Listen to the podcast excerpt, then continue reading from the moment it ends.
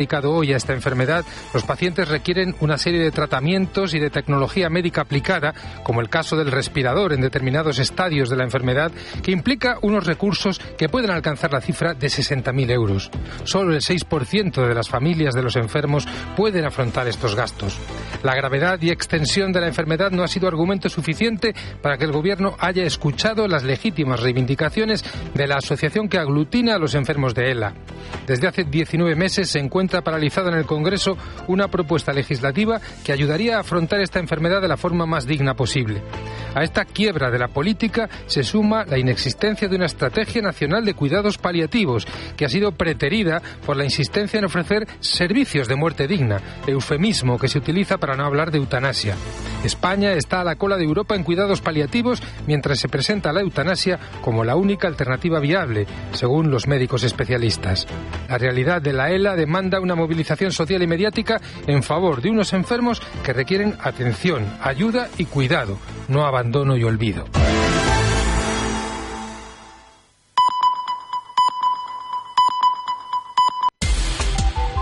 Cope Utrera.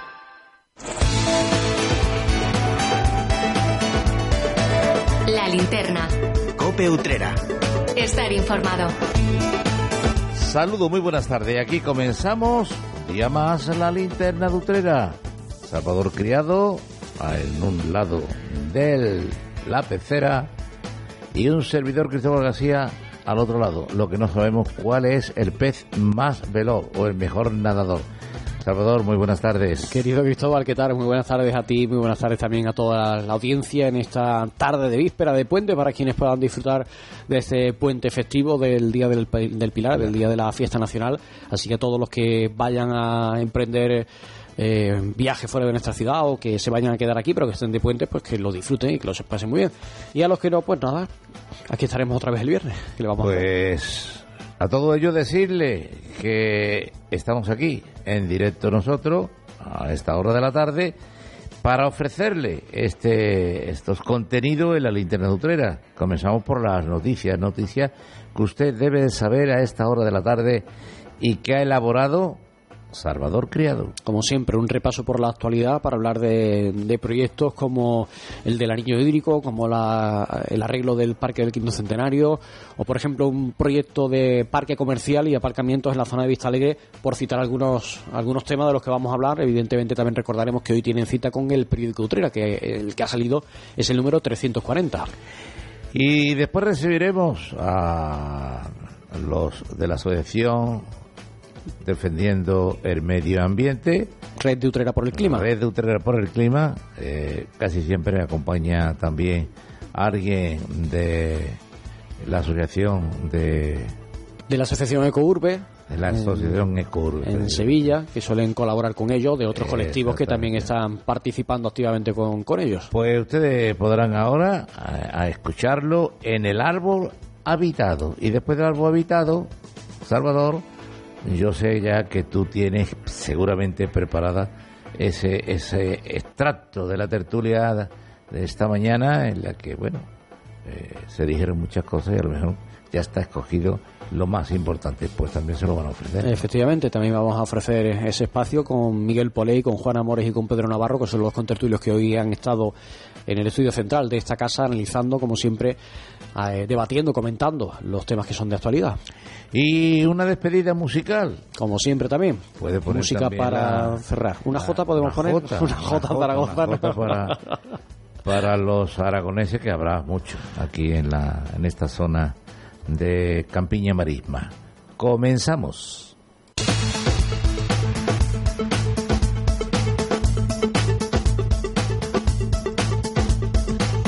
Comenzamos el repaso por la actualidad de nuestra ciudad hoy hablándoles de uno de los principales proyectos relativos al uso y gestión del agua en Utrera como es el anillo hídrico que va a estar en breve dispuesto para entrar en servicio. Una obra que se inició en 2009 en el segundo mandato de Francisco Jiménez al frente del ayuntamiento. Se trata de una línea que discurre desde el depósito de agua de la mulata al depósito del tinte y que cierra totalmente un círculo. Eso va a permitir que ante cualquier problema en esta red como ocurrió recientemente en la calle María Alba prácticamente no haya incidencia en el suministro suministro de agua al poder discurrir en cualquier sentido al tratarse de un anillo que ya está totalmente cerrado.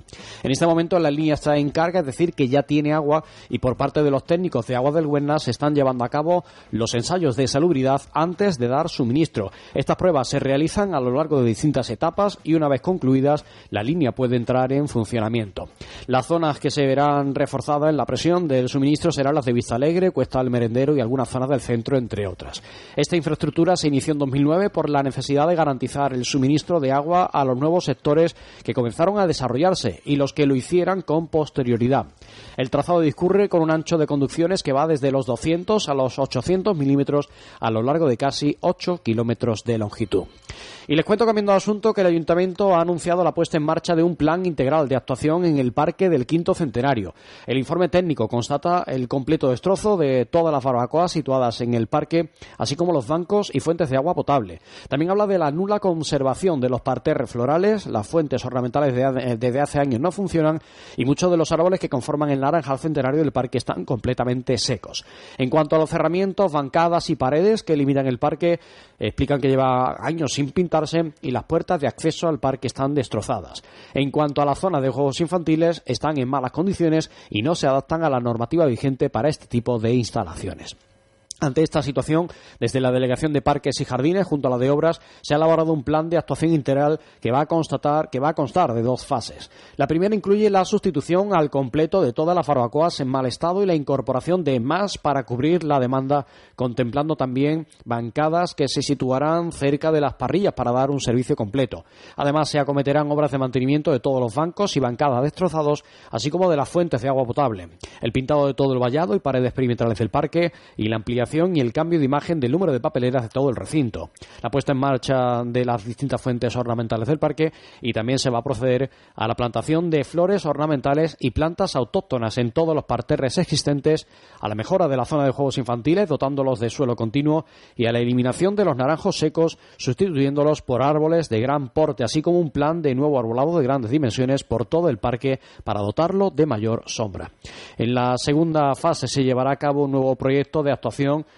donde se acometerán nuevas infraestructuras por todo el recinto para amoldarse a las nuevas exigencias de lo que debe ser un parque urbano actual. Entre esas mejoras se encuentra la instalación de zonas de pérgolas o nuevas zonas de esparcimiento con miradores. El proyecto ya ha comenzado implicando a diferentes concejalías para que todas las fases se puedan ejecutar lo antes posible. A su vez, se está trabajando en las licitaciones para la contratación de empresas que proporcionen los servicios. Y nos trasladamos a la zona de Vista Alegre porque allí la ciudad va a con un nuevo parque comercial. Será posible gracias al proyecto que va a poner en marcha una entidad privada tras haber adquirido una parcela de 14.500 metros cuadrados donde invertirá casi 8 millones de euros. Dicho espacio contará con más de 200 plazas de aparcamiento y un mix comercial formado por restauración, deportes, mascotas, textil y otros. A ellos se sumarán el supermercado Díaz Cadenas y el restaurante McDonald's que ya se encuentran implantados en esa misma área comercial. La promotora de la actuación es Homo Retail, gestora española independiente de fondos de capital especializada en el sector terciario retail. Cope Utrera. Estar informado.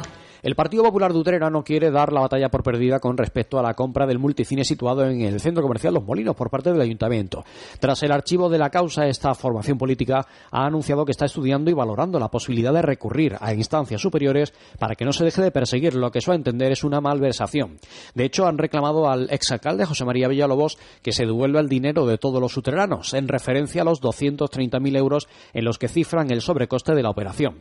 Desde el PP han recordado que la reforma de Pedro Sánchez el Código Penal para beneficiar a los golpistas independentistas del proceso ha auxiliado a Villalobos. En ese sentido, el alcalde Francisco Jiménez ha explicado que los cambios en la ley realizados por Sánchez impiden también que Villalobos sea juzgado por malversación. Y todo ello comenta a pesar de que la Fiscalía, la Audiencia Provincial, el Tribunal de Cuentas y la Policía Judicial han mantenido durante tres años que había indicios suficientes de delito para juzgar a Villalobos por el pago de 230.000 euros a un empresario. Afirma que es una artimaña política que que no solo beneficia a los independentistas, sino con la que también se beneficia el exalcalde de Utrera. Y una nueva quincena hay cita con el periódico Utrera, con el número 340 concretamente, que es el que hoy ha visto la luz y como siempre lo hace repleto de noticias que repasan la actualidad del municipio. Lo pueden encontrar de forma completamente gratuita en numerosos puntos de reparto distribuidos por toda la ciudad e íntegramente lo pueden leer en utreradigital.com. Cope Utrera. Estar informado. El Teatro Municipal Enrique de la Cuadra abre hoy sus puertas a la Muestra Nacional de Teatro Amateur Hermanos Álvarez Quintero. Es la tercera edición de un evento que plantea tres jornadas de actividad cultural. El inicio del evento llega de la mano de La Trastienda Teatro, una compañía llegada desde la localidad cordobesa de Pozo Blanco que va a representar y quien nos manda a hacer teatro. Mañana será el turno de Garnacha Teatro de Calamonte en Badajoz con De Tripas Corazón. El cierre llegará el viernes con Chicas de Juernes que pondrá en escena la compañía Babilón Teatro procedente de Rivas Vacia Madrid.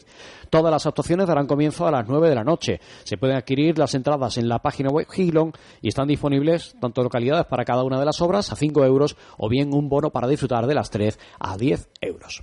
Mientras el Hospital de la Santa Resurrección, el Hospitalito, ha programado una nueva actividad que va a unir arte y solidaridad. Será posible gracias a una exposición pictórica que podrá visitarse del día 13 al 21 de octubre y que cuenta con la colaboración de la Fundación Caja Rural de Utrera. Siete autores van a mostrar sus trabajos con un objetivo común, recaudar fondos económicos a través de la venta de los cuadros que se destinarán a las madres carmelitas. Bajo el título Pinceles y lienzos está prevista la participación de los uteranos Juan Sánchez Villórez, Antonio Rodríguez Ledesma y Manuel Enríquez Aranda. El sevillano Francisco Javier Pérez de Anclares y Alejandra Tavares, Rafael Díaz Ramos y José María Suánces Caballero de la localidad gaditana del puerto de Santa María. Sus obras podrán verse en las dependencias de la antigua Biblioteca Catalina de Perea, que está en la esquina de la calle Ruiz Gijón con la Plaza de la Constitución. La inauguración está prevista para este viernes a las 6 de la tarde y desde entonces podrá visitarse de lunes a viernes de 12 de la mañana a 2 de la tarde y de 5 a 7 y media de la tarde y los sábados y domingos de 11 a 2 y de 5 a 7 y media. Y el doctor de arqueología utrerano, David Mendoza, va a presentar esta semana en su ciudad natal un interesante libro titulado Atlántida, la historia del imperio calcolítico. Se trata de un proyecto que ha realizado junto al conocido investigador Michael Martínez y el acto tendrá lugar el viernes en el Centro Cultural Utrerano en el Casino a partir de las 7 y media de la tarde. Para entender realmente lo que se plasma en el libro hay que llevar a cabo un profundo viaje en el tiempo y trasladarse hasta el periodo histórico que se conoce como el calcolítico, es decir, la edad del bronce, concretamente 3.100 años antes de la era cristiana. El luterano explica que en su investigación han intentado alejarse del halo mítico que rodea todo lo que tenga que ver con la Atlántida, situar los pies en el suelo y han basado sus teorías en la historia, la arqueología y la geología. Este libro aporta numerosas imágenes y datos de lo que ha sido una investigación pormenorizada de un tema sobre el que han corrido ríos de tinta a lo largo de la historia. Cope Utrera. Estar informado. Fue el pasado mes de abril, justo al finalizar la Semana Santa, cuando la Virgen de los Dolores era retirada del culto para su restauración. Desde entonces, los miembros de la Hermandad de la Vera Cruz han aguardado la llegada de su dolorosa. Ese momento por fin va a producirse, ya que mañana será el momento en el que la imagen quede repuesta nuevamente al culto. El único dato que ha dado a conocer la cofradía al respecto es que la Virgen estará expuesta a la veneración de los fieles a partir de las 10 de la mañana. De esta forma, las puertas de la iglesia de San Francisco se van a abrir para que los fieles puedan reencontrarse con ella seis meses después de que se marchara del templo. Durante este tiempo, el restaurador Pedro Manzano ha acometido un proyecto que ha devuelto a la talla todo su esplendor. Y la Hermandad Sacramental del Redentor Cautivo ha puesto en marcha en los últimos meses varios proyectos de restauración de parte de su patrimonio textil. En concreto, el guion, el palio y el estandarte sacramentales han sido objetos de una actuación por parte de la empresa CIRTA, especializada en conservación y restauración de tejidos antiguos. Ahora sus profesionales van a desplazarse a esta autorera para ofrecer una conferencia acerca de los trabajos que se han acometido en esas piezas. Será el viernes a partir de las 8 de la tarde. Bajo el título El patrimonio textil de la Sacramental de Santiago de Utrera, quienes acudan tendrán la oportunidad de conocer los pormenores de estos tres importantes proyectos que han devuelto el esplendor original a esas piezas. La ponencia tendrá lugar en la parroquia de Santiago el Mayor.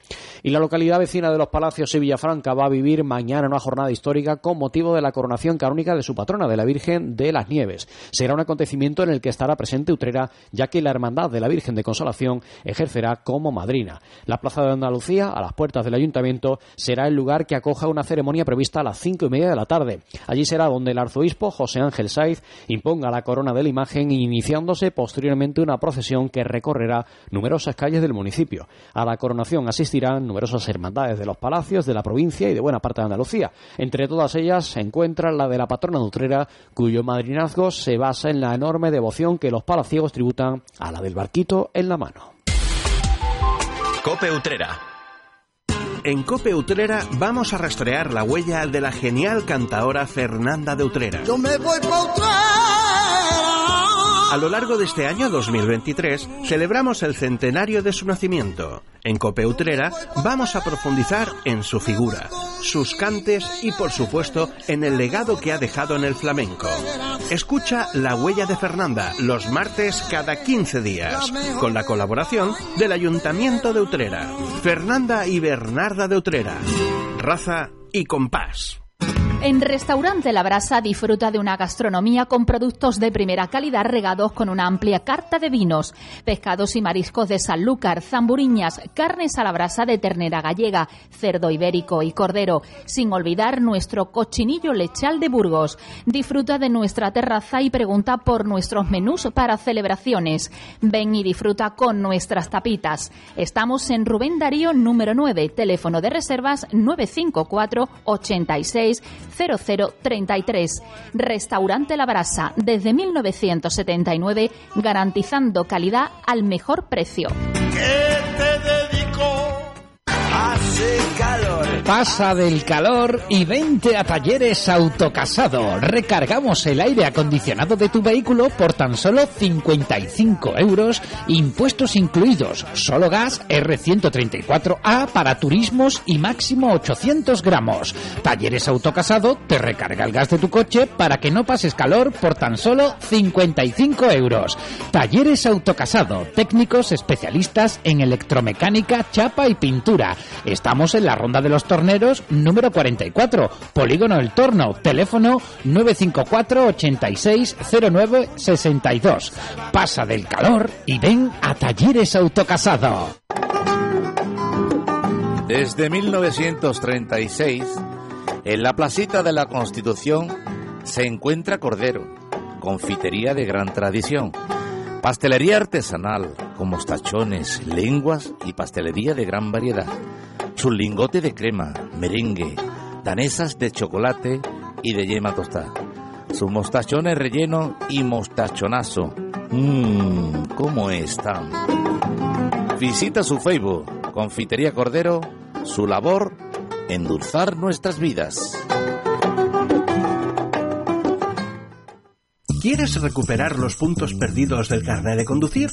Ahora puedes recuperar los puntos en Utrera sin moverte de tu ciudad. Autoescuela Vial 20 es un centro autorizado de sensibilización y reeducación vial. Con un curso de 12 horas podrás recuperar hasta 6 puntos de tu carnet y con un curso de 24 horas recuperarás 8 puntos. Infórmate sin compromiso en el teléfono 695 93 92 08. Autoescuela Vial 20, frente a los Acuatrucos. ¿Sabías que más del 20% del consumo de agua se produce en el baño? Aprovecha el agua fría de la ducha que llega antes de la caliente para regar plantas o fregar el suelo. Cierra el grifo mientras te afeitas o lavas los dientes. Recoge el agua de lluvia para reutilizarla. Tu agua, tu derecho y tu responsabilidad. Es un mensaje de Aguas del Huesna y de la Diputación de Sevilla. Cope Utrera. En la linterna de Utrera, el árbol habitado. Verde que te quiero verde. Verde viento, verde ramas. El barco sobre la mar. El caballo, la montaña Pues empezamos en este verde, como dice la canción, el árbol habitado. Jesús Jiménez, Lobillo por su madre, muy buenas tardes. Buenas tardes, Cristóbal. Eh, Esperanza, que nos está esperando, nunca mejor dicho, eh, de Ecourbe. Muy buenas tardes, Esperanza. Muy buenas y calurosas tardes. Efectivamente, y Marga Barrera, muy buenas tardes. Buenas tardes. Jesús y Marga del árbol habitado. Eh, digo, perdón, del red de Utrera por el clima. El árbol habitado es el que nosotros vamos a empezar a partir de estos momentos. Otoño. ¿Cómo traen ustedes este título hoy para hablar? Otoño tiempo de plantar.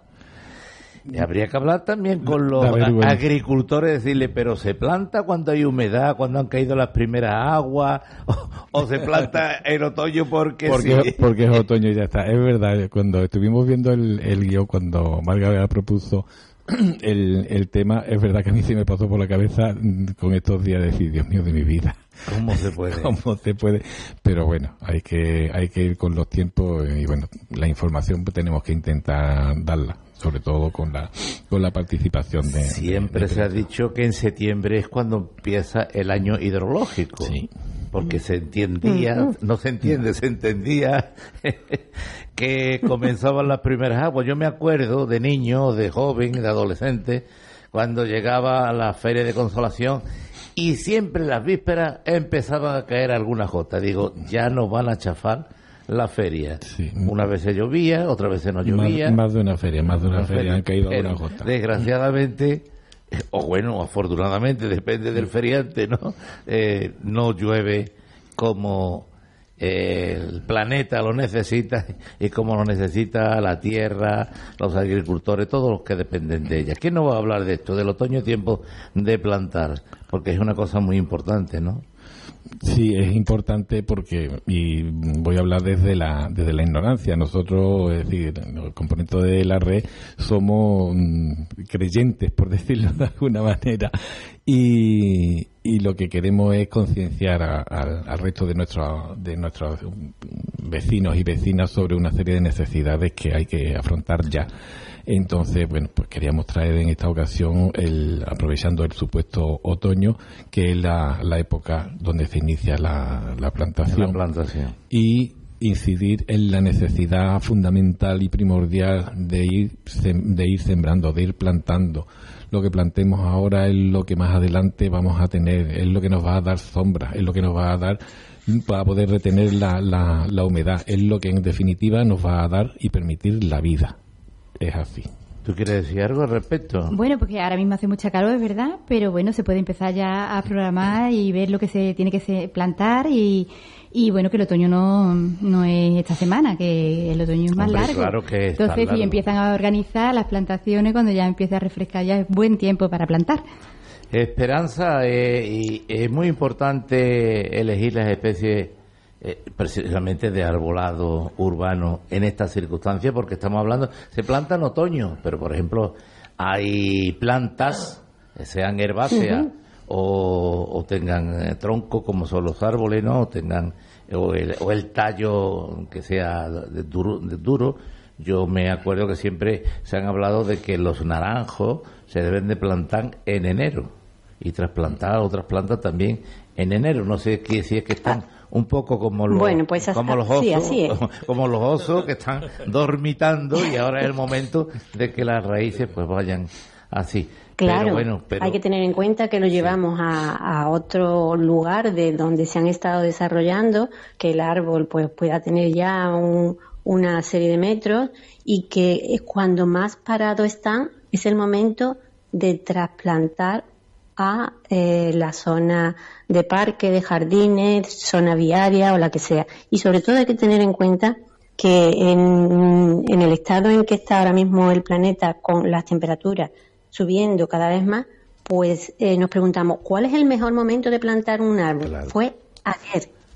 Y si no lo hicimos ayer, pues hay que hacerlo ahora, ya, hoy. Eh, teniendo en cuenta que un árbol, hasta que empieza a fijar carbono, pasan de 15 a 20 años, pues nos corre muchísima prisa porque tenemos que reverdecer nuestras ciudades, nuestros pueblos, las zonas que habitamos. Y ese árbol, hasta que empieza a dar una sombra buena, de calidad, pasan de 50 a 60 años. Con lo cual mm, vamos tarde en plantar, por supuestísimo, mm, muy, muy tarde. Eh, ¿Qué especies eh, a tener en cuenta? Bueno, pues se ha de tener en cuenta mm, la zona en la que vamos a plantar. No es lo mismo una plaza que un parque que una zona viaria. Ni es lo mismo en el eh, norte que en el sur, supongo también, ¿no? El tipo de clima, ¿no? Tampoco es lo Se está viendo ahora con el cambio climático que hay muchas especies que están fracasando.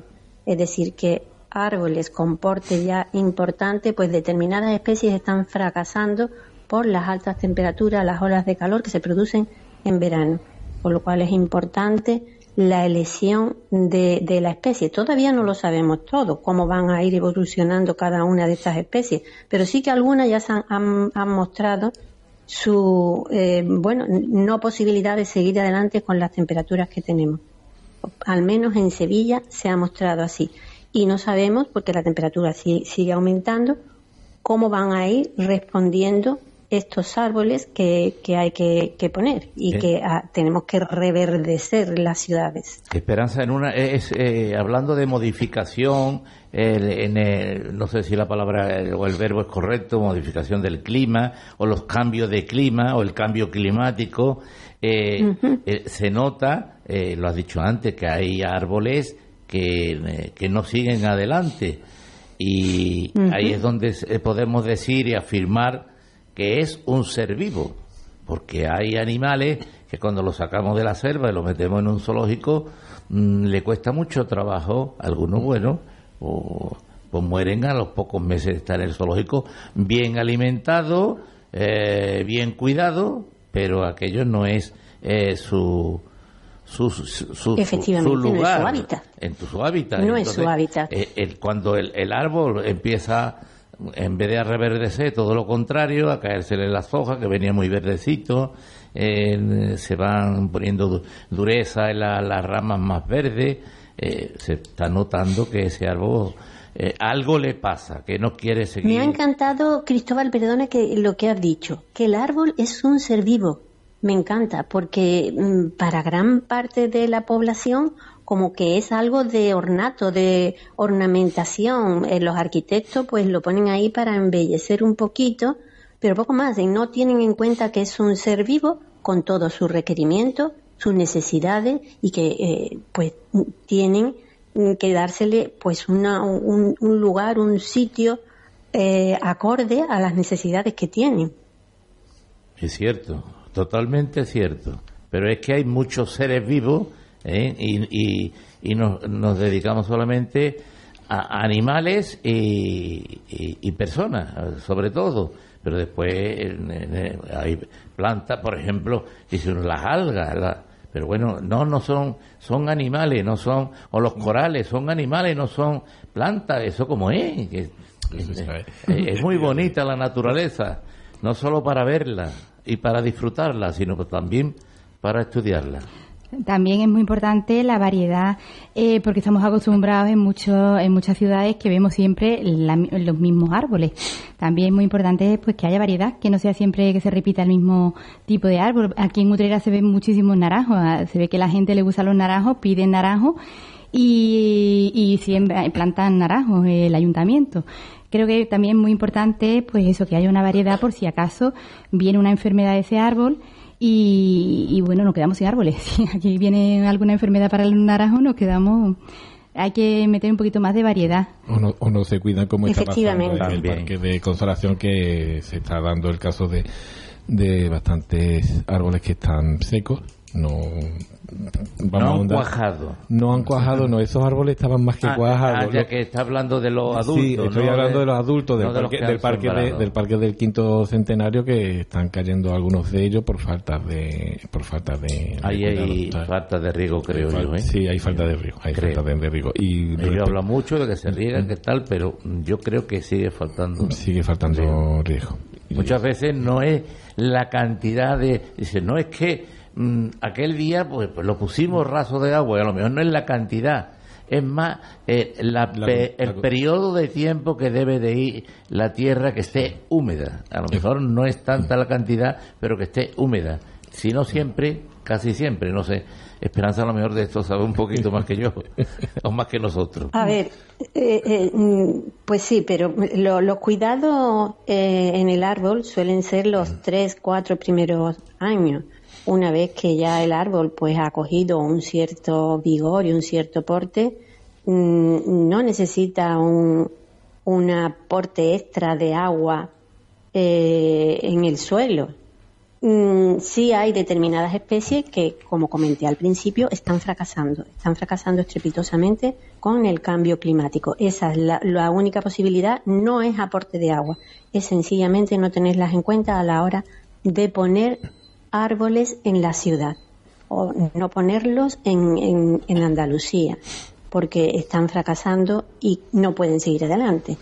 Eh, sí es muy importante ese aporte en los tres primeros años, pero no solamente eh, el aporte, sino también son importantes otras cuestiones como las dimensiones del alcorque. Eh, el alcorque tiene que tener unas dimensiones determinadas, no podemos encontrar eh, tener alcorque con 50 centímetros de superficie. Un Son- niño de no, 7 son- años no puede entrar en una cunita, Esperanza. Sí, o no? Efectivamente, Eh, efectivamente, todos pero con mucha frecuencia encontramos alcorque mega pequeños. Eh, y además no ha sido trasplantado ese árbol de, de forma mm, vigilada, porque las raíces tienen que ir compactas y normalmente llevan algún material para contener a esas raíces. Bueno, pues los, mm, eh, lo que son lo- los trasplantes a la zona de viarios o de parques o de jardines o de lo que sea son tan rápidos que en muchas ocasiones ni siquiera se entretienen en quitarle esa contención de las raíces. Eh, al no quitarle eh, la contención de las raíces, el, el árbol crece constreñido y eh, ante un viento o ante cualquier circunstancia, pues se cae. Claro, es que no has hecho las cosas bien.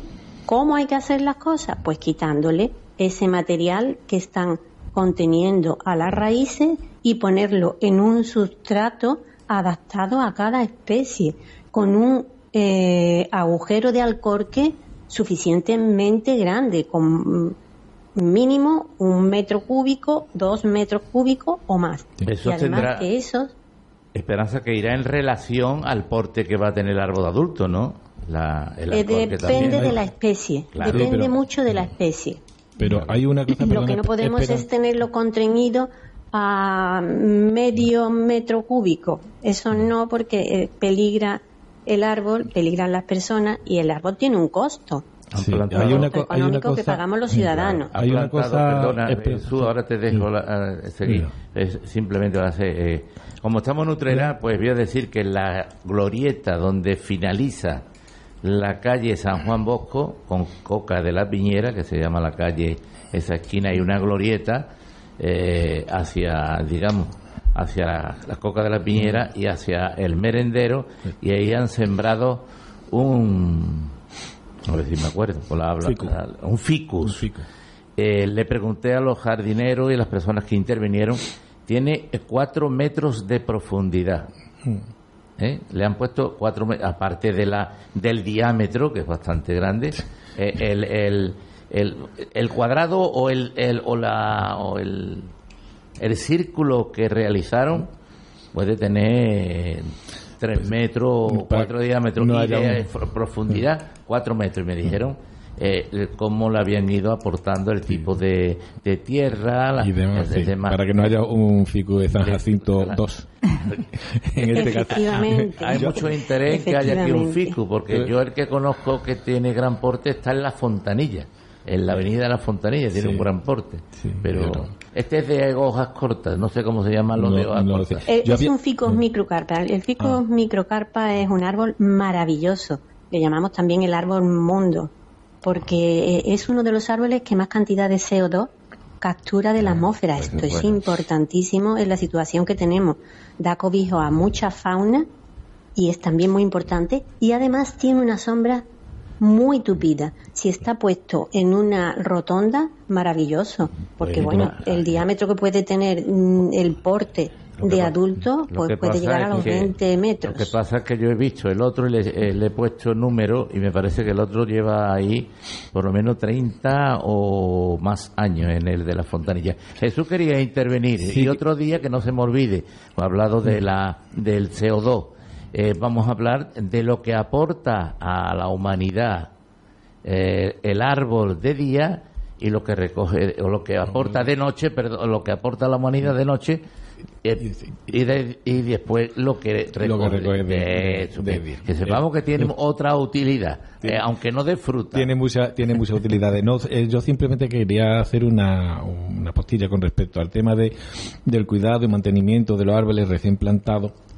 Quería poner un ejemplo con respecto a los árboles que se han plantado en la zona de la, de la feria.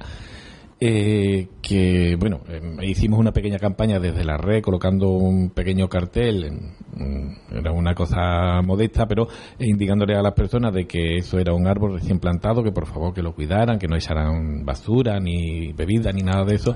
Pero mm, bueno no yo voy a decir que sí Voy a pensar que, que sí. Ha habido personas conocidas que me enviaron la fotografía de, sin haberles dicho que lo habíamos hecho, que nos han enviado la fotografía y bueno, algo, algo se consigue aunque sea poco. Pero sí es verdad que también constaté algo que alguno de mis compañeros de, de la red que nos llamó mucho la atención y es que eh, se habían instalado puestos de bebidas, tipo hamburguesa y demás, y dentro tenían los árboles. Es decir, dentro estaba árboles. El hombre mm, nos dio todo tipo de explicaciones y que lo, lo había puesto todo bien para que no le, le pasara nada, pero claro, a- como decía mi compañero, al lado hay una plancha, hay, hay movimiento, la feria es lo que es, entonces ese tipo de cuidado y de mantenimiento también hay que tenerlo en cuenta. Si yo planto un, un árbol, no debo de, de Eso- poner nada. eso se llama coordinación. ¿eh? Porque cuando van a poner en la feria un prohibido circular o un prohibido solo caballo o solo coche de caballo, se preocupan dónde hay que ponerlo. También los puestos que deben de ocupar 4, 6, 8 metros cuadrados, no sé cuántos son, en ese tipo de, de establecimientos, deben de medir y deben de saber que dónde están los árboles plantados, las bocas de riego, la instalación eléctrica. Exacto. Eh, Cuando pasen unos años y esos árboles, esperemos y crucemos los dedos, que sean de, si no gran, por lo menos mediano porte, no sé dónde va a ir para la, la de esto de perritos calientes. Bueno, pues hablando de perritos calientes, que no sé el nombre porque los perros ni se comen caliente ni frío. Que lo hagan en otros países no lo sé, pero bueno, vamos a dejar ese tema para otro día. Pero no tenemos tiempo. ¿Algo más? ¿Puedo decir una cosilla? pues una cosilla que nos vamos. Importancia también de que se pongan árboles frutales en los parques, en las zonas jardinadas, que piensen siempre también en las aves que les viene muy bien, que tengan un alimento, que, que pensemos también en ellas. Y creo que es importante que en un, en un parque, en un jardín, pues que pongan donde no moleste a vecinos ni nada, pero que pongan frutales. Pues ya lo sabéis. Eh, querida Esperanza, hasta la próxima semana. Jesús, Marga, nos vemos. Muy bien. Muchas gracias. Gracias. Muy bien. Buenas tardes. Muchas gracias. Hasta la próxima semana. Cope Utrera. Estación de servicios Petroulla en Utrera cumple seis años ofreciendo combustibles con aditivos de última generación con biosidas para prevenir la proliferación de bacterias. Hemos renovado nuestros túneles de lavado, cepillos de foam más eficaces con químicos más eficientes, tratamientos especiales antimosquitos, agua osmotizada, productos más respetuosos con el medio ambiente. Aprovecha nuestras promociones para este verano. Gafas de sol a 9,95 euros. Y si repostas 10 euros, llévatelas por solo 4,95 euros. Estamos en carretera Utrera-Sevilla, kilómetro 1. Petroulla. Mantén tu vehículo impecable más tiempo por el mismo precio.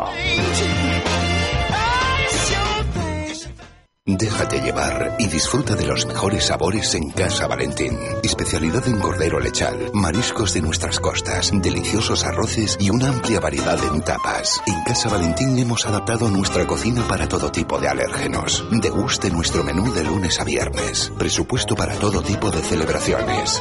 Casa Valentín, en la avenida San Juan Bosco número 48. Teléfonos 954 860431 y 622 8083 87. Todos nuestros fritos y elaborados no contienen gluten. Local completamente reformado.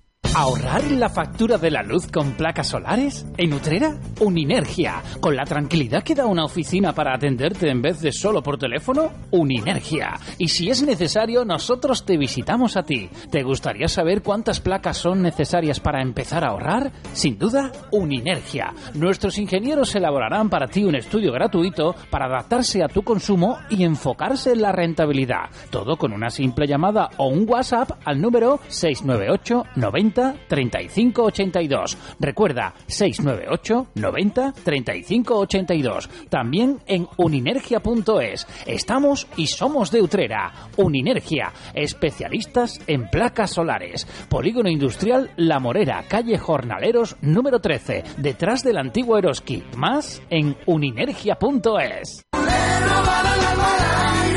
El momento más dulce del día lo tienes en Confitería Segovia. Comparte con los tuyos nuestros exquisitos pasteles y disfruta de nuestros productos elaborados de una forma artesanal y de primera calidad. Alma, Saturno, Segoviano, Lujuria y nuestra novedad en pasteles Lotus y Huesitos.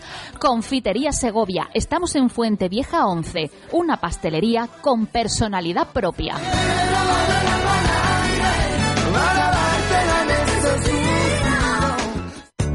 En Clínicas Dental 7 cumplimos nueve años comprometidos con la salud dental de nuestros pacientes. Contamos con instalaciones modernas y con las últimas novedades en tratamientos. En Clínicas Dental 7, más de 8.000 pacientes nos avalan. Precios sin competencia y pensamos en tu salud, pensamos en tu economía, pensamos en ti.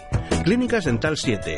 No somos franquicia, somos de Utrera. Estamos en calle San Juan Bosco 25, esquina calle Molares.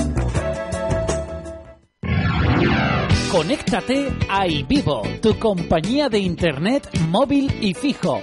Disfruta de tu internet sencillo, sin límites de descargas, permanencia ni costes ocultos. ¿Vives en el campo? Tienes internet. Internet en casa desde 14,90 euros al mes. Consulta nuestra página web www.ivivo.es o llámanos al 955 66 65 65 y vivo bien. ¿Conectamos? Cope Utrera.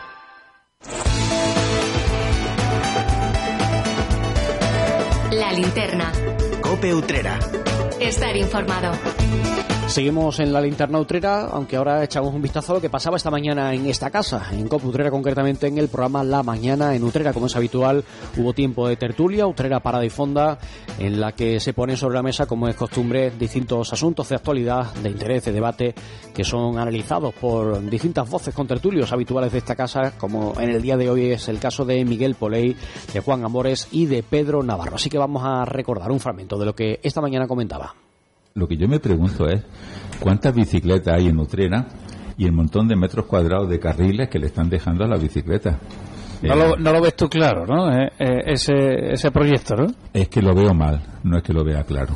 Eh, por ejemplo, hay algunos sitios, el, el llamado paseo de los coches, eh, que para los- eh, han quitado parte de la acera para los peatones y se la han dado a un futuro carril bici.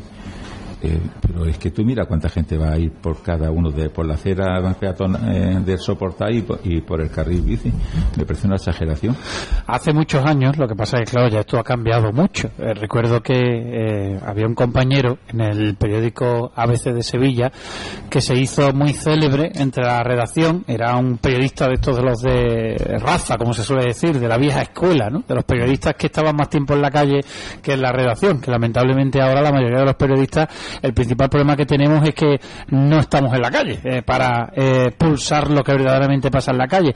Pues hubo una gran polémica antes de que eh, Sevilla le diera un vuelco total a, a lo que tiene que ver con los carriles bici. Hubo mucha polémica porque se anunció la instalación de un carril bici en la calle San Fernando, eh, cuando la calle San Fernando era todavía eh, mm, abierta al tráfico rodado en Sevilla, que hoy en día parece que esto, ¿verdad Miguel? Parece que hablamos de otro tiempo, pero hubo una época en la que uno cogía el coche por la pasarela y llegaba hasta el Cristina. Y, Ya, y no tanto, ¿eh? eh, no hace tanto.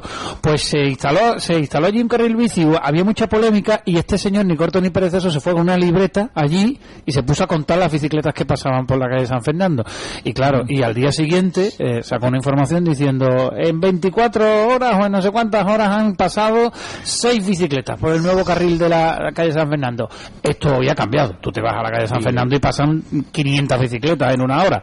Aquí en Por el, Utrera... car- por el carril bici y por el no carril bici. También, también. Aquí en Utrera sí es cierto que no está esa costumbre de moverse todavía en bici. De todas formas, cuando, eh, cuando la superficie es un bien escaso, pues puedes ver que pasen 500 bicicletas y 5.000 peatones. En los sitios en los que hay espacio para carril bici y para peatón, pues vale, no hay problema. Pero en sitios donde no hay espacio, no hay espacio suficiente, pues tendrían que alguien tendría que valorar qué espacio dejo a la bicicleta, cómo regulo el tema de los patinetes y de forma que se atienda al mayor número de los ciudadanos. O sea, cuando tú, tú tienes espacio para tener, para tener una acera en condiciones y un carril bici, magnífico.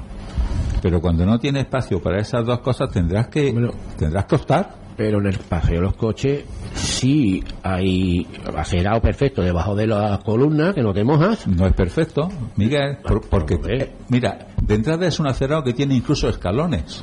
Eso es otra cosa. Es un acerado que que deberían de ponerlo de acceso. Eso sí, pero que en verdad ir la acera que va por fuera lo han dejado casi bici, pero es que por dentro hay la misma anchura y va y están y te mojan y te dan No, pero lo de mojarse a esta altura. Bueno, bueno, pero me refiero que tiene, tiene para las dos Después- partes. después- Esa es la de menos. después Lo malo es la cosa. que va a los salesianos, que, que eso ya hace muchísimos años, que va por el casi bici, te encuentras la, para el autobús, te va, te baja, A te va por el otro lado y sigue por es que- Después, después una cosa, ¿por qué no piensan? Eh, yo ya soy mayor para estas cosas, pero los padres, madres que van con el cochecito del niño, eh, yo he vivido en la calle Álvarez Quintero. En la Álvarez Quintero, ir desde donde vivía, en María Palatín, hasta donde ahora está el solar, ¿os acordáis que había un, un supermercado grande? No podía ir con un cochecito de niño pequeño. O sea, tendrían que pensar, aunque quede menos progre, deberían pensar un poco en el usuario real y por, su- y por supuesto regular el tema de los patinetes, que eso ya te lo encuentras donde quieras. Eh, por la calzada, por el carril bici, por la acera. Sí, además normalmente con una velocidad bastante superior a la que, porque yo reconozco que, en muchas ocasiones circulo por la acera, pero igual que Miguel me ha podido ver más de una vez y, y me lo afea, también podrás reconocerme que voy lentito, normalmente. No, que no, voy, no eres peligroso. voy mirando y voy lentito, pero ahí las, las reglas, pero no eres peligroso. Pero yo estaba el Pero día en la vía, eh, en la vía Marciala esperando a mi nieto y por encima han acerado dirección hacia la plaza hacia la plaza de Santa Ana horroroso, ¿eh? pero además esto no se siente por la acer- y yo digo cualquiera que salga del- de un bloque es el se lo lleva o y con un carrito de niño que lo primero que sale el carrito Claro, y ahí no lo va a esperar que vaya pa- pero también a todo creo- lo- a todo lo que daba el También creo que desde la estación al centro se debe de habilitar algún tipo de, de camino eh, mm, para tanto patinetes como bicicletas porque claro eh, el camino natural es la vía marcial en contramano. Eh, mm, y si no se habilita algo pues la gente va a seguir pasando por ahí Pero- porque pero- la vuelta mm, Pero esa velocidad es, que- eh, eh, y era un chavalón, eh, es que esa velocidad es para él, es Sí, sí, no, y para el que salga de un bloque.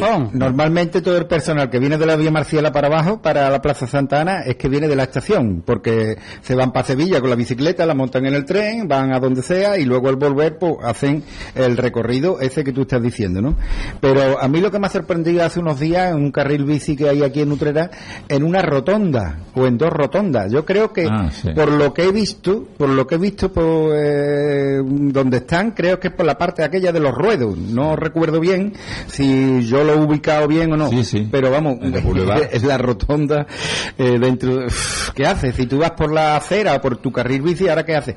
Cruzas para entrar a la rotonda y cruzar otra vez la rotonda para entrar en la otra rotonda. Mm, Yo, complicado, es complicado. Me apunta Salvador Criado que en la vía Marciala está proyectado un carril bici. Creo que será un acierto, porque a ver cómo se compatibiliza todo. Ah, con, ahí sí hay espacio con para- aparcamientos, para acera, calzada, carril bici, pero desde luego creo que es un sitio donde se necesita Sí, para el tránsito de la Ahí, estación, la sobre única- todo. La única forma es quitar uno de los dos acerados, que lo veo también una barbaridad, o quita uno de los dos apartamentos, pero también es otra Apartamentos no sobran, ¿eh? No, Tampoco. no, no, no, no, no, no, al contrario, si es que no da, no da no hay sitio. De todas maneras, el tema este del carril bici, todo es proponérselo proponérselo y dándole un poquito de conciencia a los ciudadanos.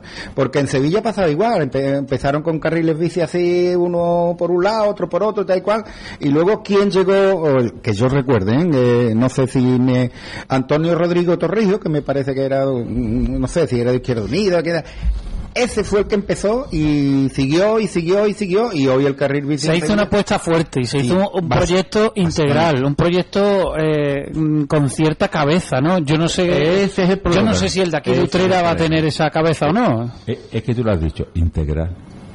Es que alguien debería definir de verdad la movilidad en la ciudad y no a base de impulso. Ahora hago esto, o sea, yo he visto un carril bici a la altura de los salones Venecia que terminaba en la nada, absolutamente en la nada, con una curva previa eh, de 90 grados que como fueras con bici, aunque fuera despacio, te, te mataba o chocaba con el peatón que hay al lado. Eh, ahora he visto que han empezado a pintar algo, algo, algo irán a hacer. Y hablando de la avenida de, de Portugal, yo he visto, que yo haya visto tres muertos en esta avenida, que se dice pronto, tres muertos, y siguen sin poner ningún medio para limitar la excesiva velocidad con la que los coches y sobre todo la moto circulan.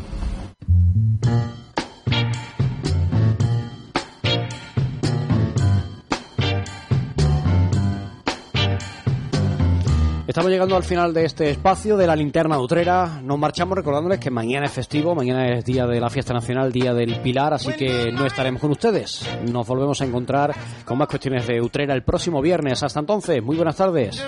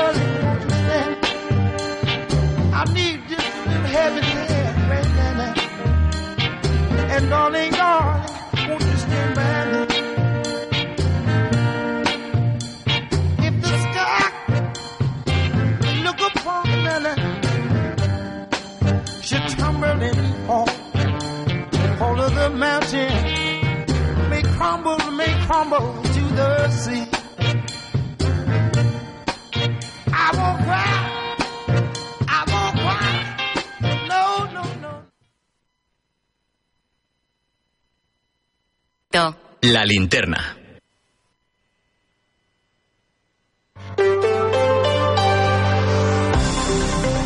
Cope Andalucía. Estar informado. Arranca el puente del Pilar, un puente en el que se prevé una ocupación hotelera superior al 85%. Los aeropuertos andaluces recibirán en estos días más de 1.300 vuelos con una oferta de 240.000 asientos. A esta hora, intenso tráfico también en las carreteras andaluzas. Ya está en marcha la operación especial de tráfico. Se prevén un millón y medio de desplazamientos hasta el domingo. Sin duda, un puente intenso en cuanto a cifras, este que nos espera aquí en Andalucía. Son las 7 y 50, yo soy Yolanda Guirado. Mañana es el día festivo, mañana celebramos el Día de la Hispanidad. Un día que tiene un significado muy especial para esta tierra, porque Andalucía fue clave para un hito histórico, un hito que cambió el mundo para siempre. Te hablo del descubrimiento de América en 1492. Por este motivo, hoy, desde primera hora de la mañana y durante todo el día, el equipo de COPE Andalucía está contándote precisamente eso, la huella que Andalucía dejó en América, en esta gesta. Durante todo el día hemos conocido ciudades y municipios americanos que comparten nombre con ciudades o pueblos andaluces. Y esto no es casualidad, es fruto del papel que tuvo nuestra tierra en aquella gran aventura. Para que te hagas una idea de la estrecha relación que tenemos con América, te voy a poner un ejemplo. Si buscas en el mapa de Colombia, vas a encontrar un municipio llamado Andalucía. El nombre fue elegido por elección popular en el año 1920. Todas las provincias, las ocho provincias, dejaron su impronta en América. Una de ellas es Cádiz. Debido a este fuerte vínculo con América, en su día existió en Perú un municipio llamado Nueva Jerez de la Frontera, del que ya solo existen las ruinas. Pero no es la única. Por ejemplo, en México se sitúa Jerez de García Salinas, una ciudad que comparte con Jerez de la Frontera mucho más que el nombre. Gabriel Álvarez. Jerez de García Salinas, en el estado mexicano de Zacatecas, fue fundado en la segunda mitad del siglo XVI por quienes encontraron un terreno, unas fincas y un entorno que les recordaba a la campiña de Jerez de la Frontera, en España. Entonces hubieron de sufrir, rodeada la villa, la guerra chichimeca, lo que aún hoy les hace recordar que el Jerez español también hubo de defenderse del ímpetu árabe. Hoy en día aquí tenemos la Feria del Caballo y allí una feria de la primavera en la que los caballos son grandes protagonistas por medio de la cabalgata charra del Sábado de Gloria. El licenciado Hugo Ramírez es el secretario de Gobierno Municipal de esta localidad. Sí, aquí en Jerez efectivamente se lleva a cabo la Feria de la Primavera que inicia con un Sábado de Gloria y es una cabalgata, cabalgata charra eh, que se lleva a cabo en el centro histórico. Los toros también son allí disfrutados en una fiesta que llaman Jerezada. La gastronomía es admirada en el Festival de la Tostada y los ritmos musicales propios, mientras aquí nos enorgullecemos de nuestro flamenco, reciben el tributo adecuado en el Festival de la Tambora. No faltan motivos para que en su momento se dieran los primeros pasos de un hermanamiento que no está cerrado. Pues eh, que es un gusto y un orgullo el que tengamos el mismo nombre las mismas tradiciones y, sobre todo aquí bastante de la arquitectura jerezana. Este, tenemos una cultura, una arquitectura, gastronomía, música, tradiciones muy ligadas a, a, la arquitectura de, de, su, de su municipio. Entonces es un placer, un gusto y un orgullo y estar en comunicación con ellos. En Jerez de la Frontera, la alcaldesa María José García Pelayo toma nota. De hecho, se plantea retomar durante la recién comenzada legislatura el hermanamiento para el que se abrió expediente municipal en 2005 y se cerró sin resolución en 2011 por razones económicas. La propia regidora agradece, de hecho, que la cadena COPE venga de algún modo a ayudar al impulso necesario para ello. Solo basta que tú nos facilites los contactos, que hayas hablado con ella, además que sé que has hecho un esfuerzo importante por la diferencia horaria, así que de verdad agradecértelo de corazón. Para mí es una alegría estar hoy aquí hablando contigo y espero que muy poquito tiempo